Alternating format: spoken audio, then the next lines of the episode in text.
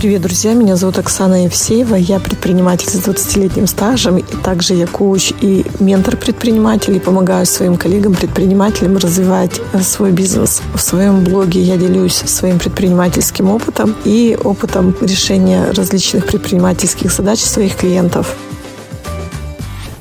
Мы с моей подругой ехали в машине и рассуждали про цели. И мы с ней два одинаковых человека. Я предприниматель, она музыкант, правда, да? Ну, в целом, примерно плюс-минус там пять лет мы одного возраста, примерно социального положения, образования. Ну, вот мы две женщины. Едем и рассуждаем про цели. И мы смотрим на дорогу. Все вокруг нас одинаковое. Но мы, когда говорим о цели, мы видим совершенно разные вещи. Для меня целью является что-то мое, сугубо индивидуальное. Для нее что-то ее сугубо индивидуальное индивидуальная. И эти вещи разные. Я не вижу тех целей, которые видит она. Она не видит тех целей, которые вижу я. И как это происходит? Вот если задуматься, как это происходит. Но в целом вот в этом материальном мире большое количество возможных потенциальных целей, они же тут присутствуют. Но мы их видим по-разному. Мы какие-то не видим вообще, а какие-то мы начинаем обнаруживать как цель. И вдруг я в какой-то момент начинаю видеть возможность. Или начинаю видеть проблему. Это тоже интересно. Живешь, живешь, живешь, живешь, потом бац, и вдруг видишь, о, проблема. Проблема проблема, например, в отношениях. Ты в какой-то момент живешь, живешь и ее не замечаешь. Все вокруг уже видят, слушай, там твой муж гуляет, или твои дети чем-то занимаются не очень хорошим, а ты как будто бы в розовых очках, ты как будто бы этого не видишь. И потом вдруг что-то в тебе меняется, и ты начинаешь видеть. Это не значит, что этой проблемы не было до. Получается, что ты видишь то, к чему ты готова. А оно же присутствует, ну просто ты начинаешь это видеть. Что-то в тебе меняется, и ты начинаешь это видеть. И если я вижу какую-то цель, даже если она мне кажется какой-то космической, человеческой. Во мне есть все, чтобы этой цели достигнуть.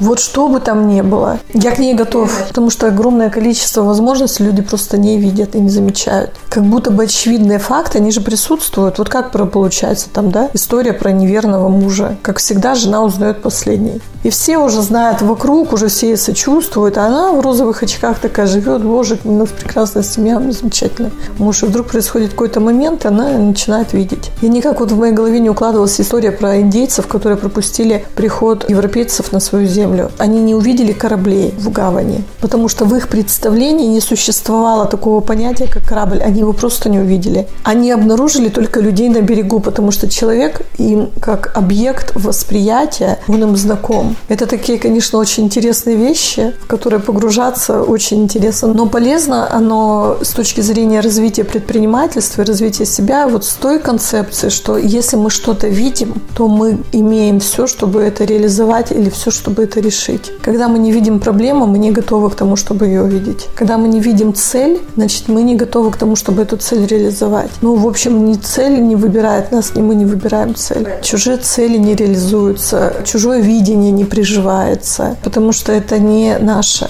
Мы не видим в себе возможности это реализовать, потому что это все привнесено с точки зрения как видения других людей. Или когда нам, например, рассказывают, как надо поступать, а мы не поступаем, потому что мы этого не видим. Мы даже не видим проблему, а нам уже еще предлагают увидеть проблему, еще ее и решить каким-то определенным способом. Мы говорим, да, что это нет, я не готов, я не понимаю, что тут происходит. Поэтому если мы что-то видим как возможность, если мы что-то видим как проблему, мы однозначно больше, чем возможности, чем проблема всегда, и мы способны ее решить. Какой бы невероятной, какой бы странной нам ни казалось. Потому что вот эти две женщины, едущие в машине, которая видит каждая по-своему вот этот мир, да, и в этом мире она видит какие-то свои индивидуальные проблемы, свои индивидуальные цели. И это ок, и это прекрасно. И это то, что делает нас, во-первых, индивидуальными, а во-вторых, дает возможность быть проявленным таким способом, который не присущ больше никому, с твоей вот этой ярко выраженной индивидуальностью. Если говорить про вот эту концепцию, да, что ответственность расширяет нам возможности, что наша энергия расширяет наши возможности, что наша энергия, направленная не на созидание не развитие, используется на то, чтобы все застывало и не жило,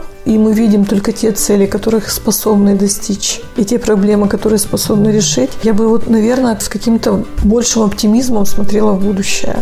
Когда я понимаю это, то в целом жизнь для меня начинает какой-то быть более позитивной. Я могу расширяться, я могу брать больше ответственности, чтобы существующая ноша не была такой тягостной. Я могу идти во что-то новое, чтобы быть живым и чтобы что-то созидать. Я могу не использовать свою энергию на удержание и контроль того, что у меня есть, а давать возможность ему жить. И это очень круто. И причем начинаю жить я, начинает жить мой бизнес, и я все время становлюсь сильнее. И параллельно со мной сильнее становятся мои бизнесы, потому что я перестаю быть теми ходунками, на которые он бесконечно опирается. Когда я убираю свой контроль и свое внимание избыточное оттуда, оно начинает становиться сильнее. Когда я переношу свое внимание в точку, где еще что-то можно создать и создаю там что-то, да, когда я вижу эту цель и понимаю, что она достижима, то тогда я становлюсь сильнее. Тогда я становлюсь спокойнее, потому что я расширяю границы своих возможностей. Я все свои яйца раскладываю в разные корзинки.